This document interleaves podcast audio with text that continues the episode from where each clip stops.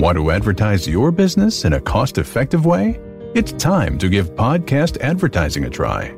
Research shows a high rate of podcast listeners made a purchase as a result of an ad they heard on a podcast.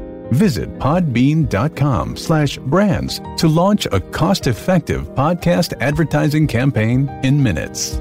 That's P-O-D-B-E-A-N dot com slash brands. Welcome to Y'all-itics, the home of cold beer and hot takes on Texas politics.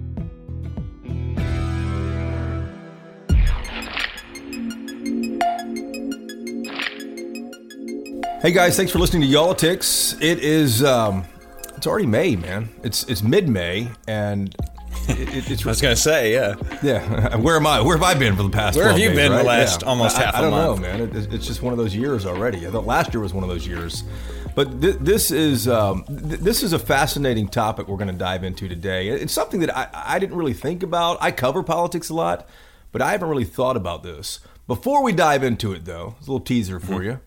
Let, Let's talk about what you're drinking uh, today, Wheeler. Uh, I'm going to tell you what I'm drinking today because you you kind of inspired this. You were just talking about this the other day. I have never tried this. I've never wanted to try this, but uh, I'm going to because you did. It is the Best Maid sour pickle beer. Dude. Uh, this is out of Fort Worth, the um, what is it, Martin House Brewing Company. Remember the survey? we Is this going to be a mistake? Yeah, the, the survey ranked you pretty high. Our, our listeners, for whatever bizarre reason, ranked you pretty high in beer selection. They did.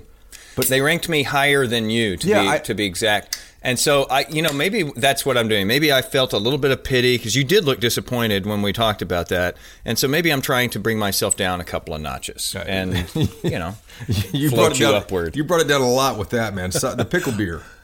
yes, the pickle beer. I don't judge though, man. You know, to, to each your own. I'm having uh, strawberry fields. You ever had this? Oh, oh my God! I almost picked that exact same one. It's in my fridge right now. Really? We almost we almost started off with the very same one, which has never happened. That you know that hasn't happened before. If, if that happens, I'm playing Powerball. Uh, this is Strawberry Fields is uh, Karbach, and I think Karbach's down in H Town, yeah, the People's Republic of And- Houston. And that does sound a strawberry one sounds better than a uh, sour pickle one, but we'll yeah whatever. Yeah. Uh, you know what? You mentioned the survey uh, that you did so poorly in in beer choice, uh, and that same survey we got a lot of feedback uh, from listeners, and we want to let you know that we have listened to listeners. Uh, and um, somebody, uh, several people had said, "Hey, why don't you you guys put this on YouTube? Uh, I like to watch." When people are talking, not just hear when people are talking. And so we're making that happen today. Um, if you would prefer to watch this instead of listen to this, uh, we've got a link down in the description w- that'll take you straight to the YouTube conversation. Sometimes you might not want to see everything that goes on in the background. I mean, uh, Oh, like when somebody takes that first swig of sour pickle beer. My God. how's that working out for you, man? Oh, I think that's going to be it See for me today. You see, listener, this is why I, I- consistently have the better beer choice. Who would? Yeah, who the would thing get is- pickle beer though? Why would you do that? Well, remember why I'm doing it. It's because you suggested it because you had had it. Um, I I mean, you had talked about it. Oh yeah, I talked Um, about it.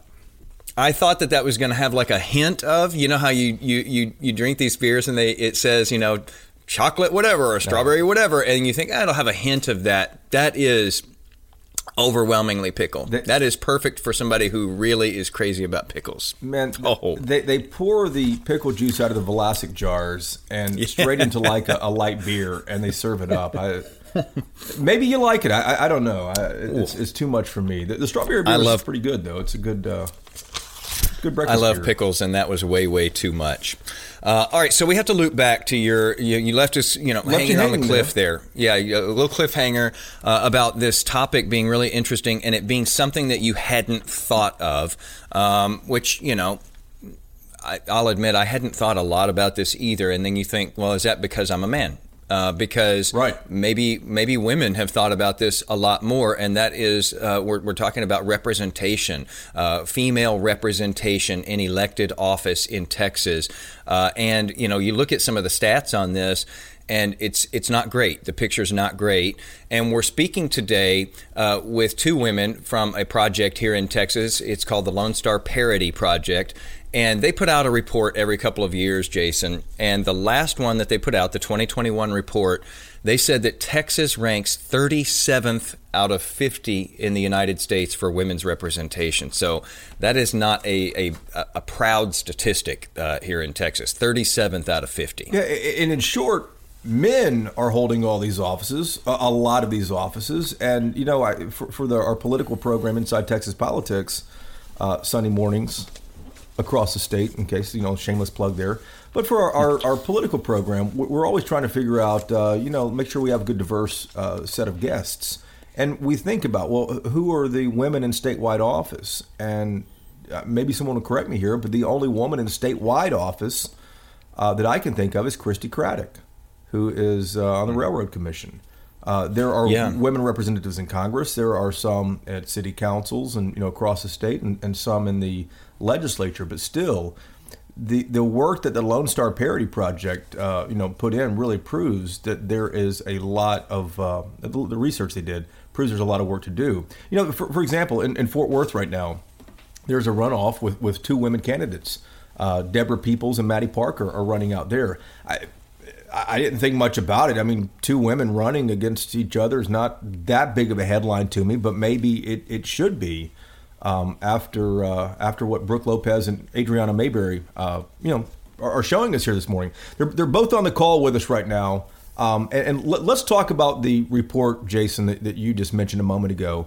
Uh, you guys, Brooke and Adriana, you put this report together. You just released it, and it really dives down deep into where women are running and not running, why they are running and not running, etc. So, Brooke, what did you find?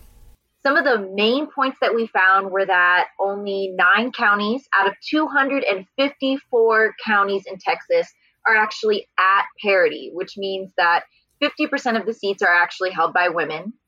Um, we noticed that for every one woman who ran for office, there were 3.5 men running for office. We noticed out of the 2004 available seats during the 2020 election cycle, only 384 of them were filled by women.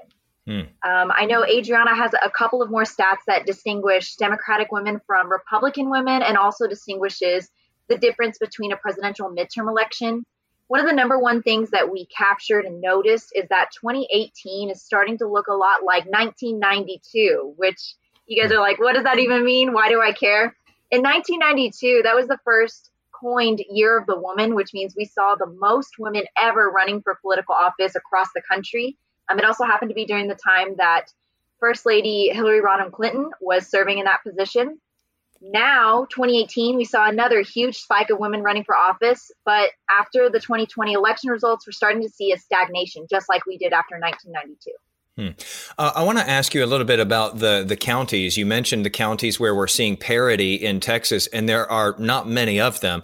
Uh, Dallas County, though, and Travis County, where Austin is, both of those uh, were uh, much more representative, with you know fifty percent of, of offices being held by women. Were you surprised that we're not seeing more parity in some of the larger metropolitan areas, like a Harris County, a Bexar County, a Tarrant County? It, it's not quite surprising. It's disheartening to say uh, more of the emotion that comes from it. Um, but also, you know, like it gives us a little fire behind to like keep doing what we're doing. Brooke, what are these nine counties? We have the list in our State of the Texas Woman. Um, Adriana, do you know them off the? I, am asking you just, uh, yeah, I'm asking you cold here. you know what? We've got a lot of stats going and running at the same time. While Adriana's pulling it up, though, um, I also wanted to note that we saw a difference in Democratic and Republican women, which um, was really interesting. We noticed that grand overall takeaway in terms of Democratic versus Republican women, Republican women are actually going to be more likely to win their race. Um, and I know Adriana has more points on that. Adriana, do you have the nine counties? I do. The nine counties in 2020 were Armstrong, Lynn, Sherman, Dallas, Glasscock, Kenedy, McCulloch, Randall, and Travis. The next question to ask is why are we seeing this in more rural counties? Um, to bring up the point of why are Republican win, women winning at a higher success rate? Republican women running win 60% of the time, whereas Democratic women running are winning about 40% of the time. That's a massive gap between those two. And one thing Brooke and I were talking about earlier was the a- aspect of there are 254 counties in Texas. We have under 20 of those that are in Democratic control. And so, sheerly by the numbers of having 230 some odd counties, with each one having upwards of a dozen elected officials, you start you know multiplying those numbers and you have a lot more access to Republican women. When I look at your report, I look at the top line of it there, and it looks like what's going on with Texans when they're walking into the voting booth? Uh, why aren't they electing women? Uh, but then, you know, when you talk about that stat that for every woman who runs in Texas, you have three plus men who are running, uh, you got to recruit more female candidates. How do you do that? How do we do that in this state? I think there are a handful of solutions. So, first and foremost, we know that women do run at a decreased rate compared to men, but it's not necessarily the only barrier that women are going to face. So, we know that women can sometimes be asked upwards of seven times to run for office before they actually choose to run for office. That's an incredible statistic because if hmm. you ask uh, a candidate who's a man, if they have been asked even more than once, they might come to you and say, I've never been asked. I just thought that that would be a good opportunity. So we, one, as women who plan to run for office, need to lean on the circle of women who have already run for office. We need to tap into the candidate trainings. We need to tap into organizations that are trying to fill the gaps in the grassroots movements to help more women run for office. There's something that we found in our State of the Texas Woman that kind of speaks to this point. When we asked the people that we interviewed, and we interview or have interviewed upwards of 150 women, when we ask them what their biggest piece of advice is for younger women interested in getting in politics, whether it's running for office or just being an activist, whatever position they want to take, their number one piece of advice is to just do it. Hmm. And so as we start to see more of this advice tr- trickling down into other young women who are about to rise up into the generation of people who are going to be running for office, hopefully we'll start to see that a combination of trainings and a combination of the women who came before them lifting them up, adding more tables or adding more seats to the table versus fighting for that same seat at the table is mm-hmm. really where we're going to start to see more women running for office and in turn more women winning office. So one of the um, blaring attributes was that nearly half of counties didn't even have a woman run in a primary. Mm. And so, like, something behind that we're thinking is either women are incumbents, which we know they only make up about 25% uh, um, of already elected officials, um, that they don't have challengers. Or that they're just not entering when they see someone from their own party already has mm. like signed up or that they're you know that they've already announced that they're running mm. um, so just even starting at like the point of filing for election uh, we need to see more women going in Mm. but you know, even if a, a, woman can get the money, even if she can get the donations and she decides to run, she's going to face a different race in a lot of cases than perhaps a male opponent is going to face. You all made the the, the point in your report saying that research still indicates that women face greater scrutiny from the media, especially for topics even here in 2021, especially for topics including family life and clothing. We're still on that? Brooke, you've run for local office. You've you you can probably speak to this personally.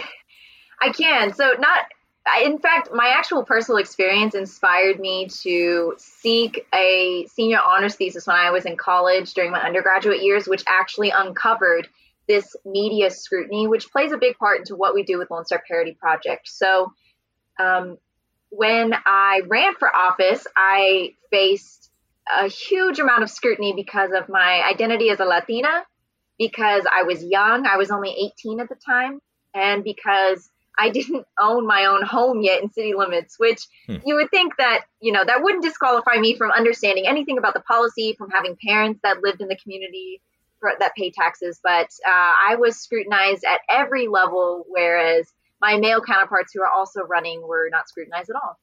So it inspired me in my undergraduate education to seek a senior honors thesis discussing the differences between men and women running for office at the state level and at the local level.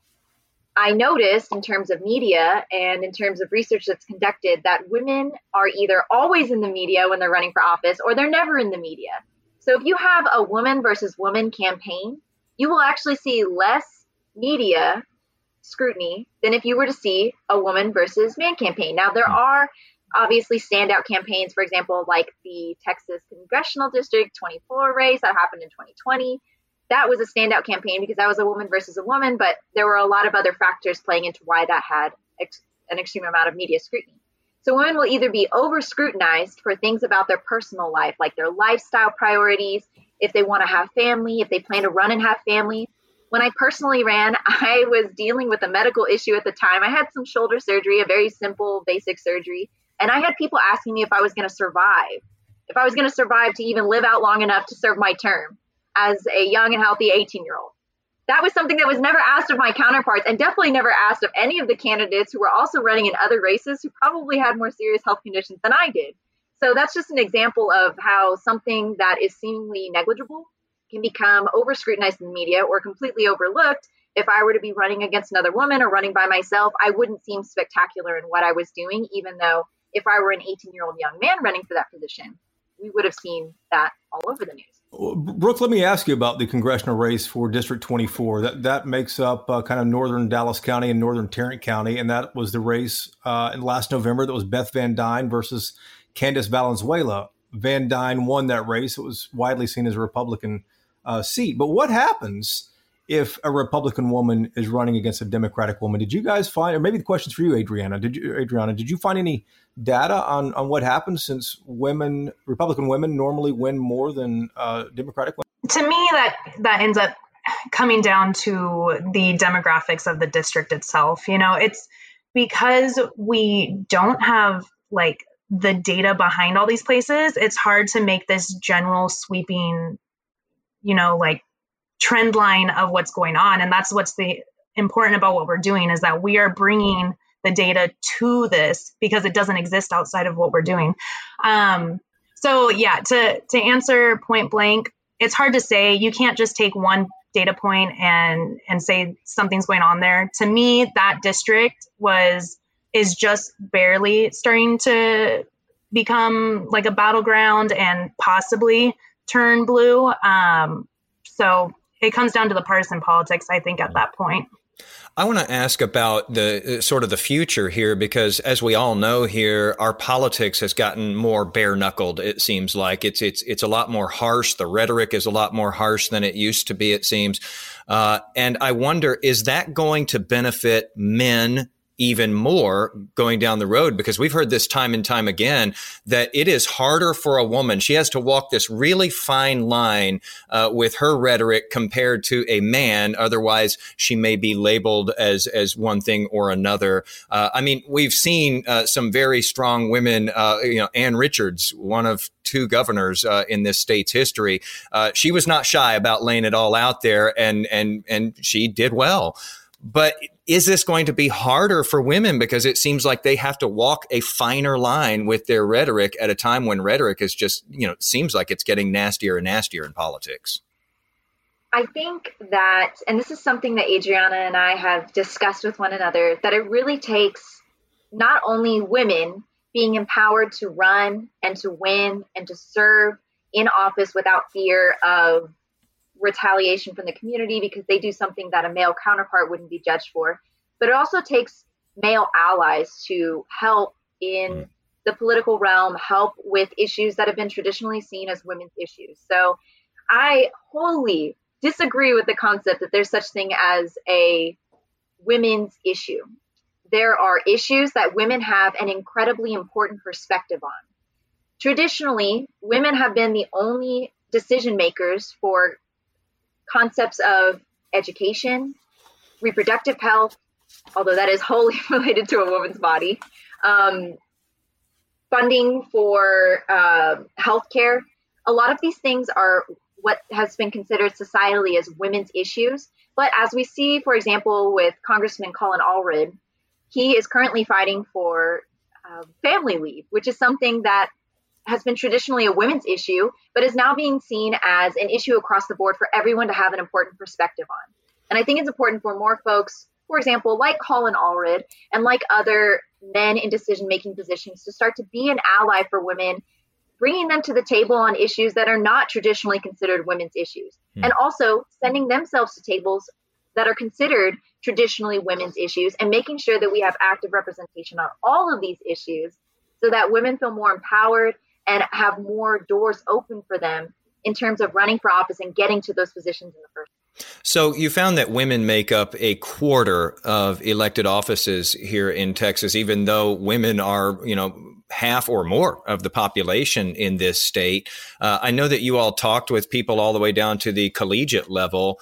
What do you see in the pipeline? Do you see more young women coming up through the pipeline than maybe we would have seen in years past who are saying, yeah, just do it. I'm ready. I'm ready to jump in there and, and, and start serving? So we do see more women in the pipeline. But again, it's something that we can't simply hold on to and say, yes, there's more women on the way we're doing good. Let's keep working on it. But, you know, it's on the back burner because it's on the way. We're starting to see, like I said, that same stagnant period right after a huge spike in women running for office. So 2018, those people who were in the pipeline, pipeline burst. We saw so many women running for office, an incredible historic amount actually across the entire country, but definitely in Texas.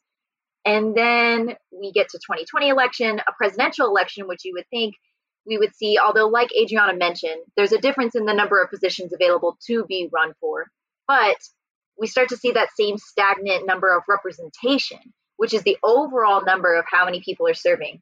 And that 20% number is actually only representative of statewide.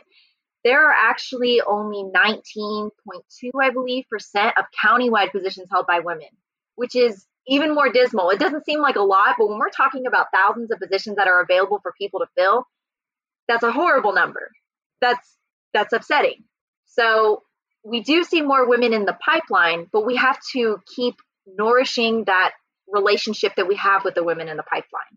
We can't get them excited to run for office and then when they decide that maybe they are ready to run for office based on their own decision, they get there and there's no other woman in those positions to help lead them, to pave the way for them, to give them advice, to kind of share their experiences we have to keep that pipeline moving and we have to keep feeding that pipeline to make sure that the people who are currently on the way, who are in those collegiate positions, are going to be excited and going to still be ready to run when they are um, at the point where they feel like they are qualified to run. Adriana, you're the numbers person here. When do we reach parity in Texas? Um, we wish it would have already happened by now. uh, I there's tons of projections um, from many entities that are like, if we go at the rate that we are, it's going to take 200 years. It's, I mean, mm. this is the importance of staying engaged. We know that in Texas, we have a pretty low like voter participation number. And so all of these things are congruent to each other of you have more activism in a state you are going to have more people empowered. You're going to have more women empowered. And so we can't be complacent in this. We must continue, like Brooke was saying, to nourish the people who are already thinking about it, to bring more people into the pipeline, to to have a more representative democracy at the end of the day. It it works for all of us much better when more people are involved. If we are able to reach parity here in Texas, how does government look different? How does it look different if 50% of elected officials here are women? Women are seen as being more agreeable and that we are better compromisers. And so, you know, 50.1% might look like we have better governance. Um, it might look like we have more bipartisanship. I mean, it's hard to say what it might look like because we've never experienced it. I'm curious, have y'all gotten any lessons learned from any women who run for office who might have been unsuccessful? I mean, Brooke, you might fall, I guess you fall into that, that spot, but any lessons learned that you might share with our listeners who someone might be considering maybe running it someday? Ooh, uh, from a personal perspective, I think the biggest lesson learned is that running for office is a balancing act And what the candidates put forward is going to be what they want you to see. But you have to understand that they are only human and that the candidate might look different from the policymaker. So we might see somebody who's really good at networking, who has a great personality in the community, who has lived there for a long time, knows a lot about what's going on, but their policy perspective might be very different from what people are looking for, or they might not be a great policymaker, but a fantastic candidate. Um, in my personal experience, I also had to learn that running for office is a very tough experience. And I think you really have to jump in with a group of people that you can depend on and lean on. A lot of the women that we interview who are candidates or who have been candidates and who haven't won have talked about how the public scrutiny was sometimes unbearable the balancing of having to run for office and have a full time job or any other lifestyle priorities that they may have was very difficult to do and to keep under wraps. But I think if we all start to recognize that a candidate and a policymaker are two different positions and that being a candidate is one of the most difficult things someone can go through in life, then we can all start to be more honest and transparent when we're running for office and hopefully a little less judgmental of the people that we are seeing as candidates and more judgmental as, of them as policymakers.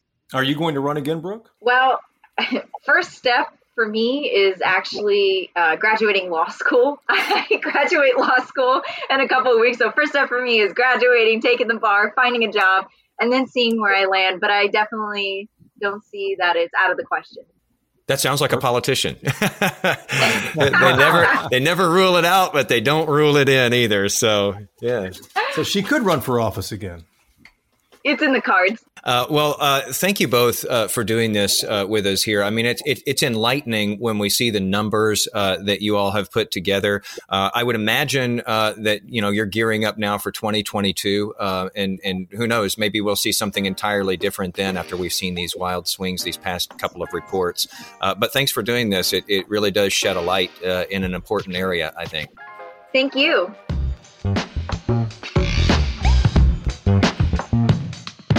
I love when people won't rule out whether they're going to run for office. I think that that always means yes. That, uh, exactly. That that is a yes. That is always yeah. a yes. You know, I think um, I, I, think it's interesting if she does run again, and and you wonder like, will it be different this time because of lessons learned from the last time? Uh, I, I, I think it's it's fascinating the questions that she got when she was a candidate there, and it does sort of underscore. You know, she's saying my my male counterparts were not asked. You know, how is your health and and you know, do you own your home and, and things like that. They they weren't being asked those things, uh, right. uh, but I was being asked those things. There is a it's like a different standard. And, and I, I, was shocked at the counties where there is parity, where there is an equal mm-hmm. number of women running uh, as there are men. I, I don't know where some of these counties are. I'm embarrassed to say. Uh, i was shocked by where the, the counties where there is not parity right. or anything even close to it. I mean, some of these larger counties, some of these, you know, ur- urban and suburban counties, I'm, I'm, I'm surprised. Yeah, and, and for our, our, close, you know, Y'all-itics listeners, I, I, do want to apologize here here briefly. You're probably thinking, well, Whitely, you didn't have a lot of questions in there.